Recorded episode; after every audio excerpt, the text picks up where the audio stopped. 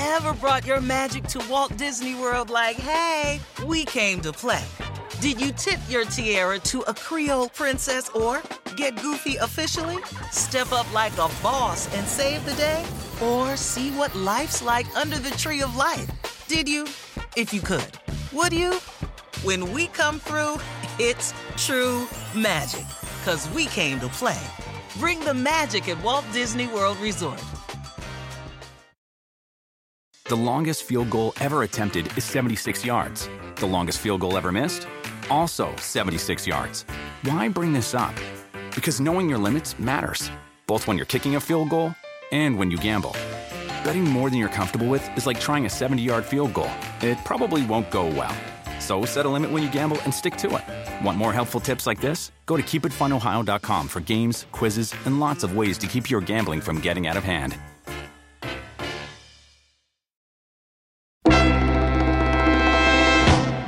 Awe-inspiring. It's this this giant. I mean, you, you you've you've never seen anything like it. To see 110,000 people kind of come in together, I think like I have such uh, memories. We always sit in the same seats and we would walk in and you watch the as a kid I would go down to the the field and I would high five the players and watch them warm up. See young players like Mark Messner, John Kolesar, Jim Harbaugh when he was just starting out as a young player. Um, I'd watch them play and then I'd give high fives as they, they ran back into the tunnel. You see the student sections fill up and it's it's really a really an inspiring, beautiful place. You know Jordan Klepper from The Daily Show with Trevor Noah. A few years ago, he had his own show on Comedy Central called The Opposition with Jordan Klepper. Now he's launching a new podcast with former Ohio Governor John Kasich. It's called Kasich and Klepper. One of Jordan Klepper's first on air gigs was his role as the comic relief on the Big Ten Network's Friday night tailgate show. When he interviewed College Football Hall of Famer Lloyd Carr, he got the Michigan coach to sign a football for his dad. Only one problem he still hasn't been able to give it up. I'm LaChina Robinson. Those sweet, funky sounds you hear are the Budos Band. And this is Huge Fan, the podcast where stars talk sports. Now, please welcome Jordan Klepper, Michigan football huge fan.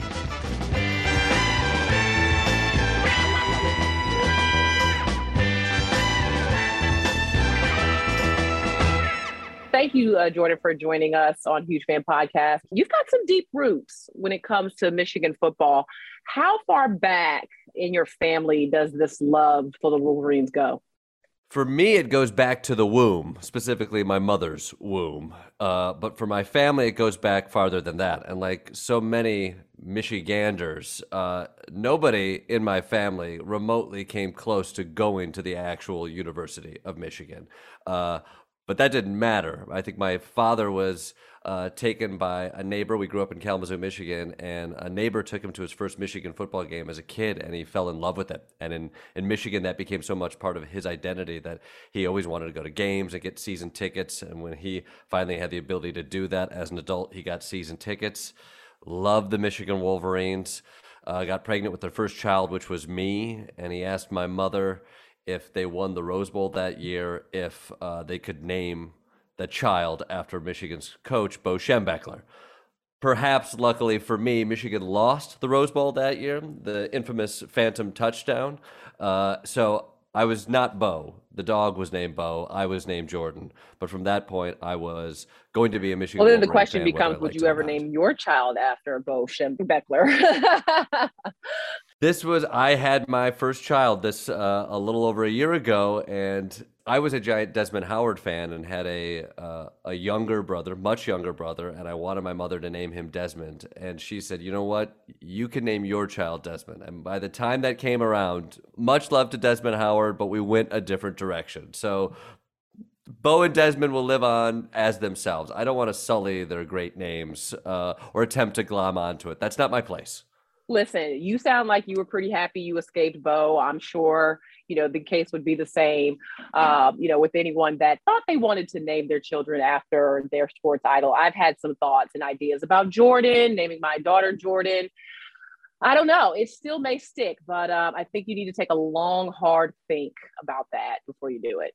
It's tough. Human beings th- are three dimensional. They're full of many different sides. They might be great at sports, heroes in some ways, but are complicated beasts. So, eh, putting on a sports star's name onto a young child is a, a, a heavy crown. So, sometimes it's better just to give them space. And to be fair, Bo Schembechler was given the name Glenn. So, if you really want it, halfway through your life, go out and grab that nickname, whatever it may be. Absolutely. I agree. They don't need that extra pressure on them. Okay. So when you think about that relationship between your dad and you and Michigan football, what do you remember most about your father, whether whether it was a player that he was constantly talking about for the program or, you know, maybe um, some kind of tradition that you guys shared around viewer viewing time of, of those games? Like what do you remember most? Well, I was lucky in that my my father started taking me to Michigan games when I was, I believe, six years old, and so I would go to every home game with my dad. And I remember uh, playing football and tailgating beforehand, and getting to meet people, old people who wanted to play football with a young six year old who had a uh, who hadn't hadn't been drinking all day, so it was actually pretty good to play catch with. Uh, and I, I remember sitting in uh, sitting in our seats. We always sat in the same seats, still do to this day, uh, watching these games. And I think he really. Um, he invested this love and this care for this team, and I think uh, a memory that I always have uh, I, the memories keep growing. I, I, have memories. I went to the Ohio State game with my father just this past year, which is one of my all-time great Michigan memories. But as as a child, I remember I would save up my money every year.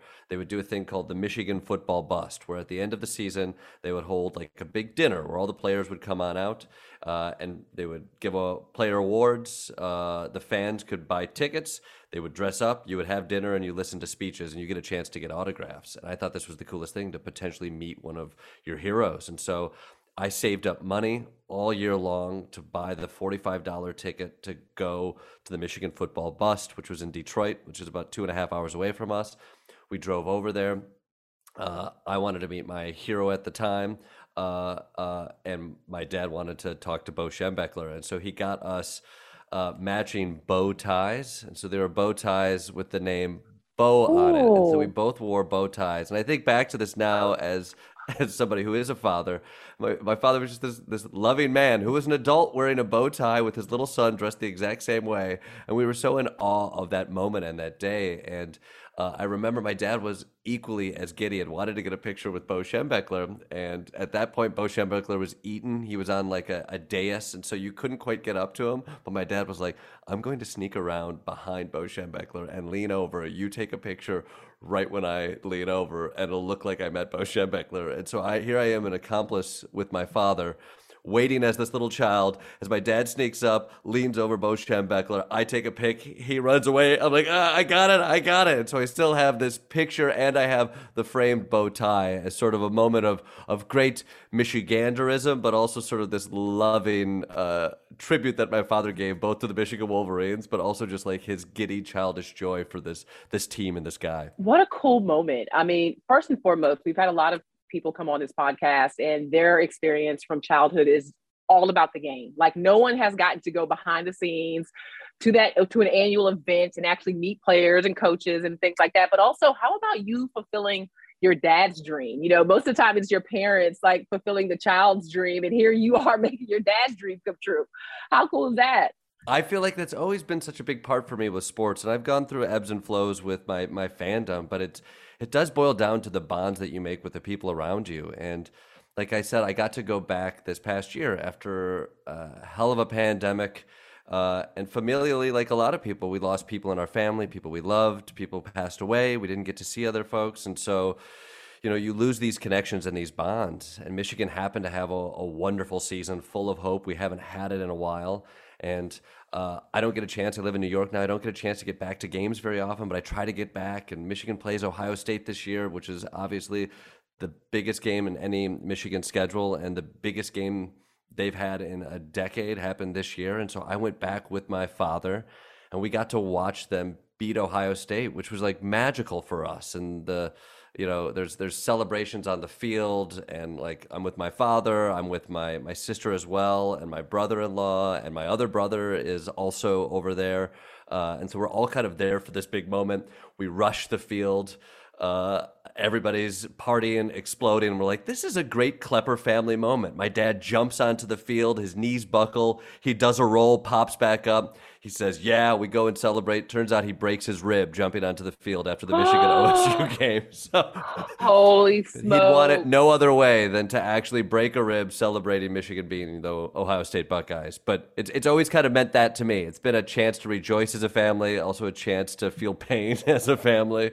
Uh, it's, it's a chance to live as a family. Pain is a part of fandom, right? Physical pain, emotional pain from losses, you know, it's, it's all a part of that experience. But I can imagine, I mean, mean, I'm sure there's 30 years, 30 plus, you look like a very young guy, but between your first time going to a Michigan game and this recent um, you know, outing with your family, what stands out to you in that, you know, 30, however many years of what's changed about either the environment there, the fans, the experience, the on-field product? Like, what are the big changes that come to mind, if any? Well, now that I'm older, I realize these are young people who play this sport. I think when I when I first got into it, these were men who I assumed were in their 50s or 60s. Now I realize these are these are college students, so I have yeah. much more empathy to the the struggle of what they're doing. And in fact, uh, Uh, nothing but awe for the ability to perform in front of a hundred thousand people cheering and booing. It's it's an incredible thing to see. So I think I have a little bit more awareness about what that event is. I think it still is it still is magical to me to walk into a communal place like the Big House and see so many people excited and and there. But I will say I grew up with a, a fairly successful Michigan team where the narratives were always never about winning the national championship, but always about winning the Big Ten, and so you always felt like you always felt like a winner who was always on the precipice of being the big winner, but always had the credibility of being sort of a Big Ten champion. And in the last 10, 15 years, a lot of that has fallen away. And you realize that sports is pain and that you need to appreciate the things while you have them, which are successes, because it's a fickle beast. And Michigan fans are fickle fans. We we expect victories, and it's pretty darn hard when you have coaches come in and out, and you have players who, again, are young and trying to figure out how to be successful on this giant stage. And so, so again, I, would like to think I walk into that stadium with a little bit more empathy, um, but also with some humbleness, both my own experience, but more so the program's experience. Uh, it is the winningest program in, in football history, but it hasn't felt that way in a decade. So you learn to savor the moments and the wins more, uh, or at least I'm trying to. I mean, there couldn't be a better word than fickle. Like when you think about the University of Georgia, for example, just winning the national championship, I mean, as successful as they have been traditionally, to think that it had been what, four decades since they had won a, a championship, it just, I can't fathom that of every year having that expectation and decades and decades going by. And I mean, gosh, heartbreaking, right? Sports is pain. I think I talked to my wife who is is not very into to sports. I try to get her into Michigan football, and it's it's a stretch. The big games happen when it's cold, and she's not willing to make the effort. I understand. I respect it. uh, but it mostly brings you pain. I think if I could step back and do the math on the amount of time I spent rejoicing victories and the amount of time I spent being angry and in a bad mood because of losses, it's totally outweighing because of losses. Most victories are you, you feel a sense of relief, not a sense of joy. Uh, and I think that's a difficulty in sports to constantly feel like a victory is only going to get you to uh, baseline, whereas a defeat will put you in a funk for a week and a half. So it's it's really it's really it's really not a good thing. I don't I don't yeah. advise anybody yeah. to get into fandom, but if you do, fingers crossed pick a winning team, uh, or or at least get perspective and understand that life is failure, and maybe you're Buddhist about it. You know, pain is all about it. It, it brings you closer to life. life is suffering. Welcome to the Big Ten. Well, well, in that perspective that you're you're talking about is basically that at the end of the year, only one team can hoist the trophy, so everyone's going to lose, right? Like at, at, at some point, everyone is going to lose and the season's going to be over with the exception of one team. So your odds aren't great. So you mentioned the big house, and I didn't realize that it's the largest stadium in the United States in the Western Hemisphere. Like I had no clue. The third largest in the world. Um, I have been on the campus. I'm a basketball analyst, so I have, you know, been in the basketball facilities, but what is it like in that arena? Like does it feel that big? I'm sure you've been in other football stadiums. Like, what? How is it different? I mean, for me, it's it's it's it's awe inspiring. It's this this giant. I mean, you, you you've you've never seen anything like it. To see 110,000 people kind of come in together, I think like I have such uh, memories. We always sit in the same seats and we would walk in and you watch the as a kid I would go down to the the field and I would high five the players and watch them warm up see young players like Mark Messner, John Kolesar, Jim Harbaugh when he was just starting out as a young player. Um, I'd watch them play, and then I'd give high fives as they, they ran back into the tunnel. You see the student sections fill up, and it's it's really a really an inspiring, beautiful place. And I do think having gone to some NFL games and uh, getting into NBA basketball, what I do love is the lack of uh, modern conveniences uh, in, in many college football places. I, I, and it's changed. There's there's more of a DJ, more of a soundtrack that's going along with the football game, and there are two giant screens. But I think a place that large, you're still able to sort of just sit in the ambiance of college football, which to me has always been the most powerful, interesting thing. I don't want it to be a a curated um, experience. Uh, yep. Shock jock uh, yep. radio experience, and I think that's always been that. I, I had the uh, I was lucky enough to work for the Big Ten Network for a while and went to all of the Big Ten stadiums, and there are a lot of really fun stadiums. I think the Big Ten is great. I've seen Penn State has a, a wonderful experience, and I was in awe of their whiteouts. I think Iowa has great stadiums, and it feels almost claustrophobic because of uh, how high the um, mm-hmm. the, the, rake of the seats are. And I think Michigan has an odd feeling compared to that. It's so much larger than all of the other ones, but it is almost so wide and such a big bowl that a lot of the sound goes up as opposed to in. So it's not the loudest stadium, but it it does feel. It, you know, it feels as close to divinity as I'm going to get. So I, I, I try to go there as, as as often as I can. The Big Ten to me, as I've traveled, I've done Pac-12. I'm an ACC girl you know, I've been to the Big East, the old Big East, which was the better Big East. I've been everywhere in the SEC. Um, and the Big Ten fans, boy, they pack the house like, I mean, just in general. I mean, the fandom, even with, you know, Maryland, which seems like an awkward fit, like, and their football team's not great. Like, they still have this strong fan base. I feel like every team in the Big Ten has that, which is, you know, makes it a lot of fun. Um, definitely creates a great environment. Now, I do, before we move on to game day and talk a little bit about what that's like for you, I wanted to ask you about your mom's cousin, Tim Allen, um, and give us some of, some of that backstory. And, you know, did your dad and Tim bond over Michigan football? Like, what, what was that experience like? Well, so Tim is my mom's cousin, and he was my dad's college roommate at Central Michigan University. So that's actually how my parents met. Is my dad was coming home with Tim and got to meet my my mother and Kismet. And so Tim has sort of been in our life for a while and is a, a football fan. We've we've mostly bond over Detroit Lions games. Tim is such a, a Lions fan. And so for, for many a Thanksgiving, we would get a chance to go on over to the Lions game, see Tim, watch the Lions repeatedly lose, be disappointed in them. And that, that's where I do think the Lions are sort of it's it's flipped for most places where you know, I, I live in the East Coast right now, and you know, you live in New York, and everybody's about pro sports all the way. They don't even understand college football or most college sports. And in Michigan, it's the complete flip. It's it's identity. You what what your team is is who you are. Uh, I was either a Michigan fan or a Michigan State fan in middle school, and that's all you all you had. Uh, and I feel like the Lions are are like our college team in Michigan. So you get used to defeat when you watch the the Lions, and you understand that they're not all going to be roses, and then you and then you wait for the big game, which is Saturday for either the Wolverines or the Spartans. So uh, Tim was Tim was into Michigan's college team, aka the Detroit Lions. well, and I'm just wondering how he's feeling coming off the the Stafford win in the Super Bowl. Like, you know, after watching those hard years with him for so many years, I'm sure, like many people, he was like, "It's this guy's fault." I don't know if he was saying that or not, but clearly, you know, he was able to go somewhere else and have success. That's got to be a little heartbreaking, I would think. I think you, you you'd love for that championship to make its way back to Michigan. Uh, I, I, say I'm I'm glad a guy who spent a lot of time in Detroit and been uh, from the, the folks that I've heard, he was a, he was a pretty good steward of uh, Detroitness and was a a good teammate in Detroit. I'm glad he gets a little bit of a victory. You know, if, yeah. if it's not going to happen in Detroit, at least it can happen to people who lived in Detroit, in Detroit. which is yeah. close enough for now. Well, and me personally, I'm just hoping that the Pistons can make some kind of comeback. You know, um, I, I love the Bill Laimbeer and Isiah Thomas days, but unfortunately, I don't think that's going to happen. I think the team will be relocated before that actually happens, before there's any kind of revival. That'd be that'd be heartbreaking. I Yeah. was that was the team I grew up with. The Bad Boys were were so much fun and and so exciting to watch as a a kid growing up in Michigan. I would I would love for that that kind of energy to be brought back. Have you ever brought your magic to Walt Disney World like, hey, we came to play? Did you tip your tiara to a Creole princess or get goofy officially? When we come through, it's true magic, because we came to play at Walt Disney World Resort.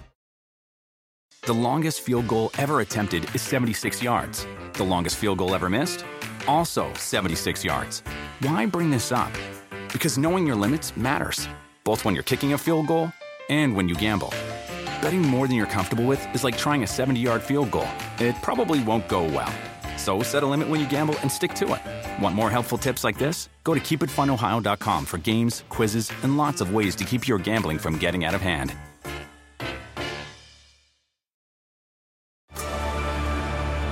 Discover why critics are calling Kingdom of the Planet of the Apes the best film of the franchise. What a wonderful day! It's a jaw dropping spectacle that demands to be seen on the biggest screen possible. We need to go. Hang on. It is our time. Kingdom of the Planet of the Apes, now playing only in theaters. Tickets on sale now. Rated PG 13. Some material may be inappropriate for children under 13.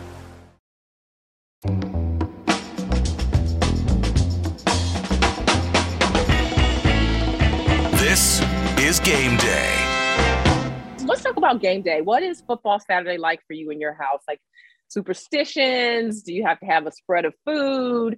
You like quiet? You like a crowd? Like what? What's the game day like for you? I'll tell you. So when I'm away from home, or when I'm at home, when I'm away from Michigan home, so I'm I'm in New York, and what that means is I find whatever Michiganders are in New York, and the good news is there's a bunch. On good days, we find one of our friends, my buddy Russ Armstrong, Andy Schwenk, classic Michigan names. You get into their basement, you put on the sweatshirt that you've been carrying with you from place to place, and never washed, right? you never wash it. You never wash it. You get there and you try to find where the Michigan game is on, which the last few years hasn't always been the easiest find in New York City. Uh, when I'm back home, it's all about tailgating, and my dad is the the king of the tailgate. We start out in Kalamazoo.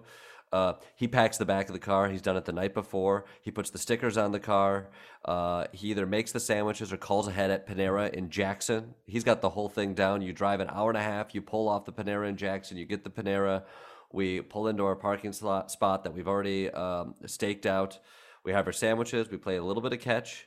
Um, we listen to WJR, which has now shifted a couple of the radio stations, but we love listening to the radio all the way up to hear the analysis. We walk around the, the stadium a few times to try to get the vibe of the area, say hi to some old friends. And then the younger me would try to get in early and, and watch the band play, or even before that, watch them practice and warm up. I'd love to get a good program to, to see the team play, and then get in your seats before that kickoff and watch them run under the flag. Boy, that is quite a routine. It's it's you know, 20 years of perfecting, and my I, I give it all over to my dad. He he's done it, and then my my brother's become a double Michigan fan. He actually was the first in the the family to actually go to Michigan, so he's perfected his way in which to work it. So it's sort of it's a machine now in the Klepper family. That is incredible. What an outstanding tradition. And you know, the thing about tailgates, and you tell me this is true, this is what I've heard. We we weren't a tailgating family. We're well, yeah, we were a basketball family, which tailgating, as you know, is not as popular in basketball side, though it's it's grown over the years and trying to be like football, right? Um, but from what I understand, like your tailgate spot, like you grow with the people around you. I don't know if you guys have had the same location, but I know for some of my friends, they're like, when we first started tailgating, it was just Amy and John, and then we had kids, and then Amy and John had kids, and then we watched their kids grow up, and we were right next to them for the tailgates, and you know everyone shares food, and it's just like this community, right? It's a wonderful thing. I think we've had to bounce around our tailgate spots, but you start to, you know, the people who own the houses. And if you've gone to a Michigan game, it's the neighborhood's right next to the stadium. Everybody's parking in the front lawns. And so you know the people who own the house.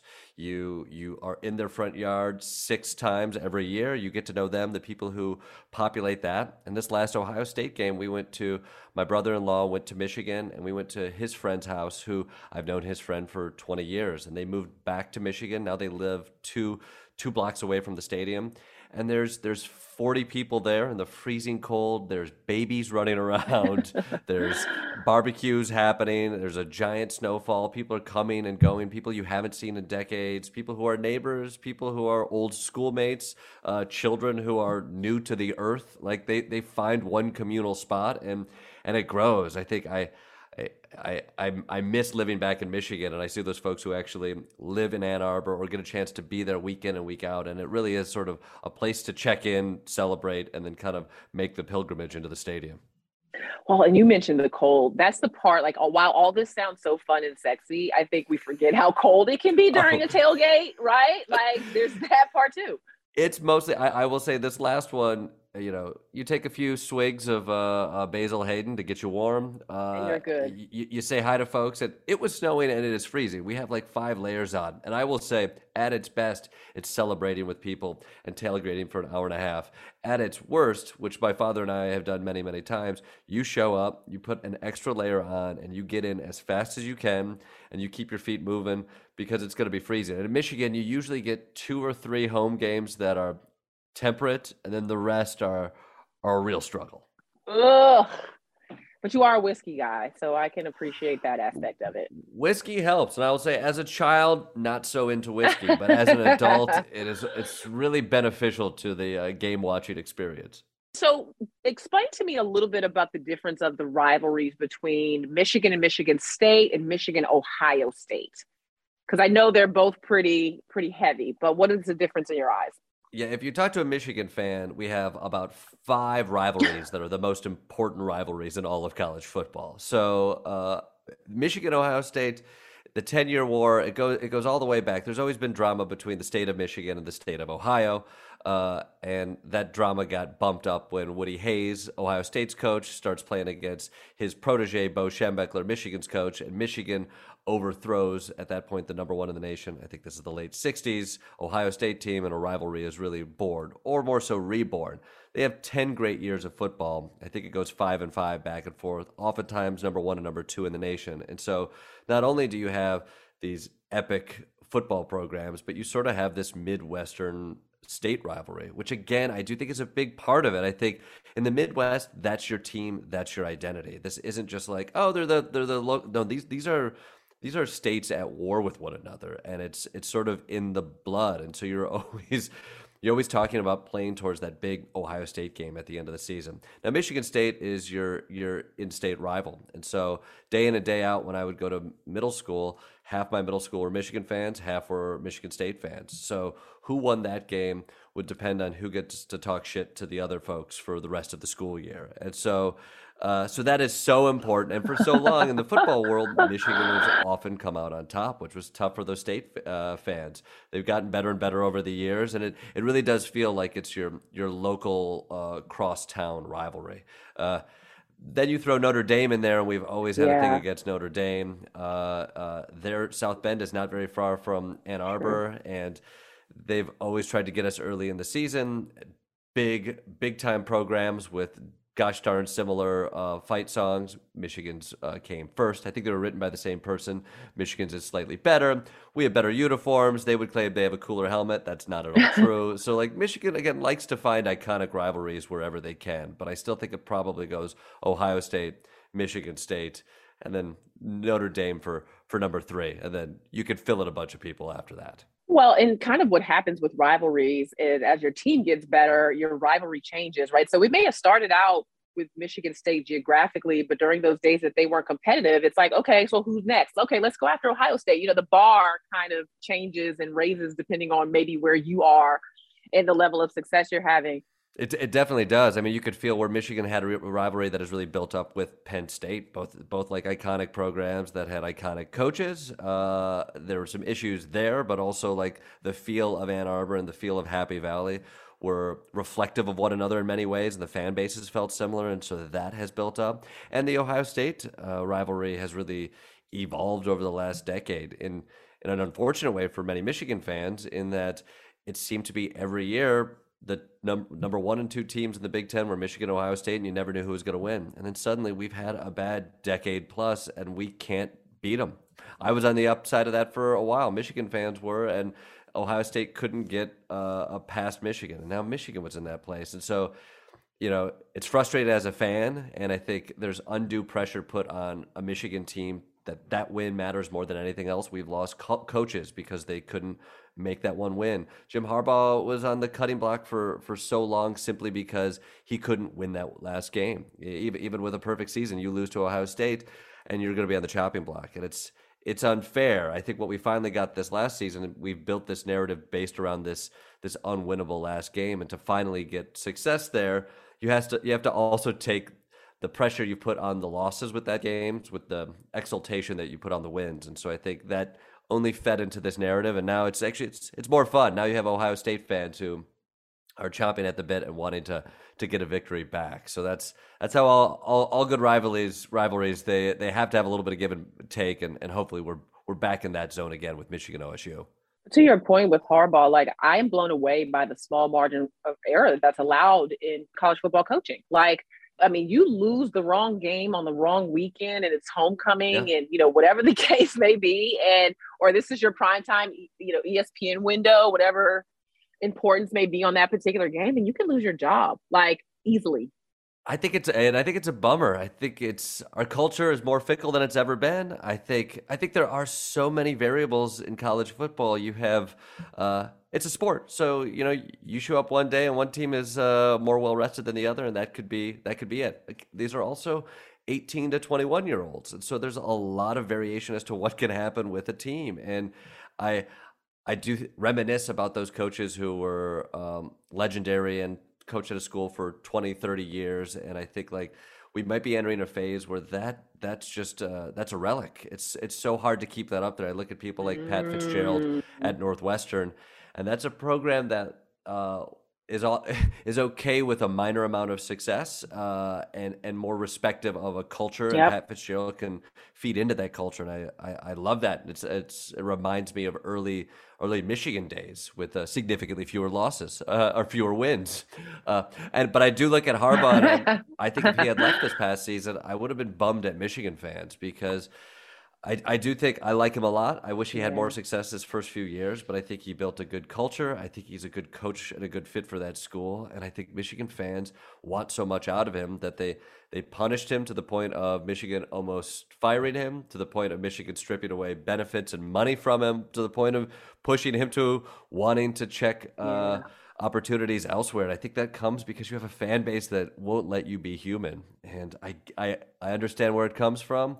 I, you want perfection, you want wins, but I, I think developing a culture and having an understanding that that build the foundation, don't keep rebuilding the foundation. I think that makes a, a great team. And you're not gonna not gonna always get it off of a, a random hire. You're gonna mostly get it from from trusting what you already have. Well, and the grass is just not always greener on the other side, right? Like it seems like the easiest option to change coaches, but there's so much. Having worked in athletics myself, there's so much that goes on with the change of a head coach. I mean, it is, it's a lot, um, and so sometimes you kind of have to stick through those tough days. Yeah. You mentioned a moment ago um, the fight songs. We talked about your family tradition. Are there any Michigan fan traditions that happen within the scope of a game day? Um, like any things that you guys do, whether it's a chant or you know whatever, what have you, that that stands out as like a Michigan tradition. Well, I think you know we drive up and we're listening to the radio and listen to the Victors all the way up there. My dad has uh, that song queued up to play oftentimes, multiple times as we drive on up. And so when you get to the stadium, uh, it is sort of a classic fight song, so it's always fun to get there early on and hear the band play it and see a hundred thousand people chant the victors. They also do the alma mater song, which is lovely because you get to see another hundred thousand people pretend like they know the lyrics to a song that they don't know. Again, I didn't go to Michigan, so I was never taught that song, and I think most people who did were never taught right. either. But to see a hundred thousand people, no one knows their fight song. No one no, knows no, the words of their fight song. Period. I can I can attest to that. Michigan's fight song is funny too because I love it. I've been singing it nonstop since I was six years old. But when you really break it down, it is a silly braggadocio fight song. We are the leaders and the best, the champions of the West, the victors valiant. Like you can't pack in more hyperbolic words that reach towards greatness, which I understand you want that, but I there is sometimes part of me that in cheering it. I'm like, maybe there's a more humble fight song that we. I was gonna say you need to humble sing. the song, right? Yeah. But I don't know. Based on your read for our, for the podcast, I mean, it seems like you guys are just in for pumping it up to the to the highest level. That's what you do. So this is it's it's all about fake it till you make it you know what walk in with that swagger michigan swagger it it, it, takes you uh, quite a ways and i think also that's the michigan's got a hundred plus years of of tradition and when you have that there was swagger back when they probably wrote that fight song when there were eight teams playing football. So you could claim with certainty that you were the best in the land because there were only about 60 other people playing football at the time and you'd met them all and and half of them were dying of syphilis so you were the best in the land so yeah i give michigan some leeway with its braggadocio Well, I could easily, though, I'm sure if we went and looked up a fight song from any school, the words, we are the greatest, um, you know, we're the best, you know, no, you know, all of those lyrics, I'm sure 100% are in every school's fight song. I mean, it's like mandatory. The greatest that ever, wherever was, it's all there. every fight song was written by a cocky 12 year old and nobody decided to rewrite it they just were like that's that's good enough that works for us put some brass horns behind it some chants and some fist bumps and we're good for the Yeah. next 100 plus years Are you going to bring your kids into this fandom? Are you already training them? I am. Uh, I have a, a little son right now. He's got Michigan gear on. Um, he his sort of his security blanket is a Michigan winter cap that he wears at daycare right now. And we were just told that there's a, live stream of the daycare occasionally that grandparents could watch. And there's a grandparent who has complained because he's an Ohio State fan and has complained that there's a kid with a Michigan hat running around all day. So already, already the drama begins. Well, before we finish up um, our our show with my favorite segment, which is called Crunch Time, I want to talk a little bit about your podcast and some of the work that you're doing right now. Um, in addition to all your work with the Daily Show and Comedy Central, you recently uh, launched a new podcast. And tell us a little bit about it and the concept for the show and and kind of um, what you're excited about. Yeah, I'm doing a new podcast called Kasich and Klepper with former Ohio Governor John Kasich and former presidential candidate John Kasich. Uh, he's from Ohio. I'm from Michigan. There's some rivalries that run deep there. Uh, he was a Republican governor. Governor. I am a liberal comedian, so we don't exactly uh, match up in a lot of different ways, and that sort of was interesting to both of us. Uh, so we decided, like. Uh, let's see if we can find some common ground and talk to some some interesting folks in culture and see if there's um, some ways in which to to not look at ways to fight again being being somebody in this political landscape and does a lot of political commentary and satire uh, there's there's this mythical idea that there's common ground out there and i think you're never going to find it if you're just starting at a place of argument. And so, what was really curious about this podcast was I got a chance to meet with somebody who I didn't think I'd have a lot in common with. And the first time we met, we started talking sports, we started talking uh, culture, we started talking music. And it was really interesting to be like, if you start from that place of sports, sports is such a beautiful thing because you can be emotional, you can be vulnerable, you can be open, Yeah.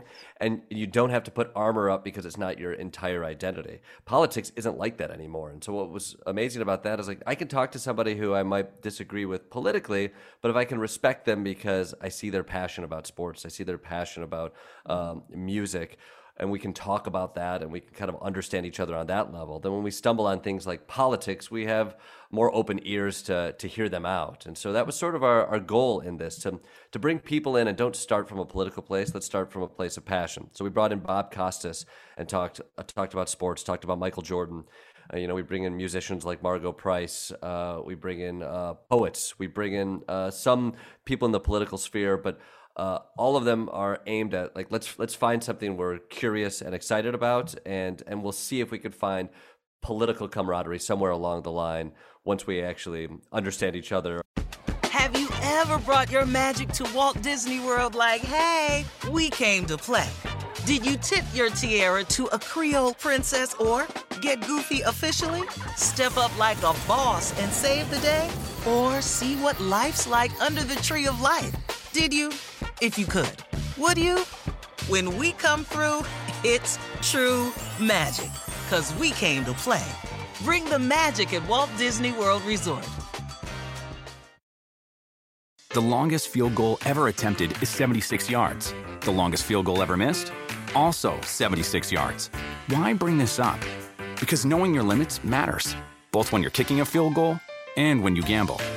Betting more than you're comfortable with is like trying a 70 yard field goal. It probably won't go well. So set a limit when you gamble and stick to it. Want more helpful tips like this? Go to keepitfunohio.com for games, quizzes, and lots of ways to keep your gambling from getting out of hand.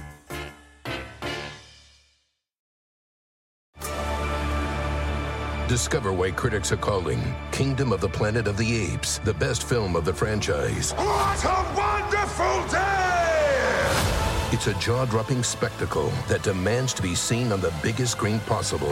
We need to go. Hang on. It is our time. Kingdom of the Planet of the Apes, now playing only in theaters. Tickets on sale now. Rated PG 13. Some material may be inappropriate for children under 13.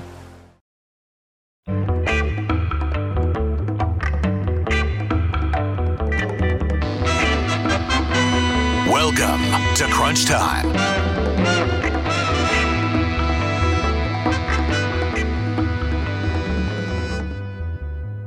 Need quick responses from you. This is our rapid fire crunch time segment. All right. Um, and I want the first answer that comes to mind, and we'll move through this as quickly as possible. All right. Let's do it. You can spike the ball in the face of one Michigan rival player. Who would that be? I'm going to say Ryan Day. It's our rival's coach, but uh, uh, there you go. I'm going to go over to the sideline with OSU. I'm going to spike the ball right in his face. That's what you get. Welcome to Michigan. Greatest Michigan player of all time. Desmond Howard, hands down. Can you give me your top five? Okay, uh, Michigan football player of all time. I'm going to say Desmond Howard, Jim Harbaugh, Chris Hutchinson, Tyrone Wheatley, Mike Hart. Best game time meal or favorite game time meal? Whiskey. It really takes care of all the food groups uh, and warmth. Everything gets better after that. You can't go to a Wolverines game without what? Uh, you can't say whiskey. It's already it's already taken. A sense of optimism. I think it's it's important to be optimistic that things could turn out, especially these last uh, handful of years. One word to describe your Michigan fandom. Valiant. Ooh, valiant. We haven't had that one before. Cribbing it from the fight song, but I think it, I think it works. I love it. Well, this has been awesome. I really appreciate all of your time. You've been great. Let the drama live. It's all part of it. Jordan, thank you so much. It's been awesome to talk to you. We appreciate you coming on. Huge fan. This was great. Thank you for having me on. This was a blast. You can find Huge Fan on Pandora, Stitcher, or wherever you listen to podcasts. If you like the show, please rate, review, and share so other huge fans can find us. And don't forget to follow the show or subscribe in your favorite podcast app so you never miss an episode. That'll do it for this round of Huge Fan, the podcast where stars talk sports. I'm LaChina Robinson. Until next time, keep rooting your guts out. Go Budos Band!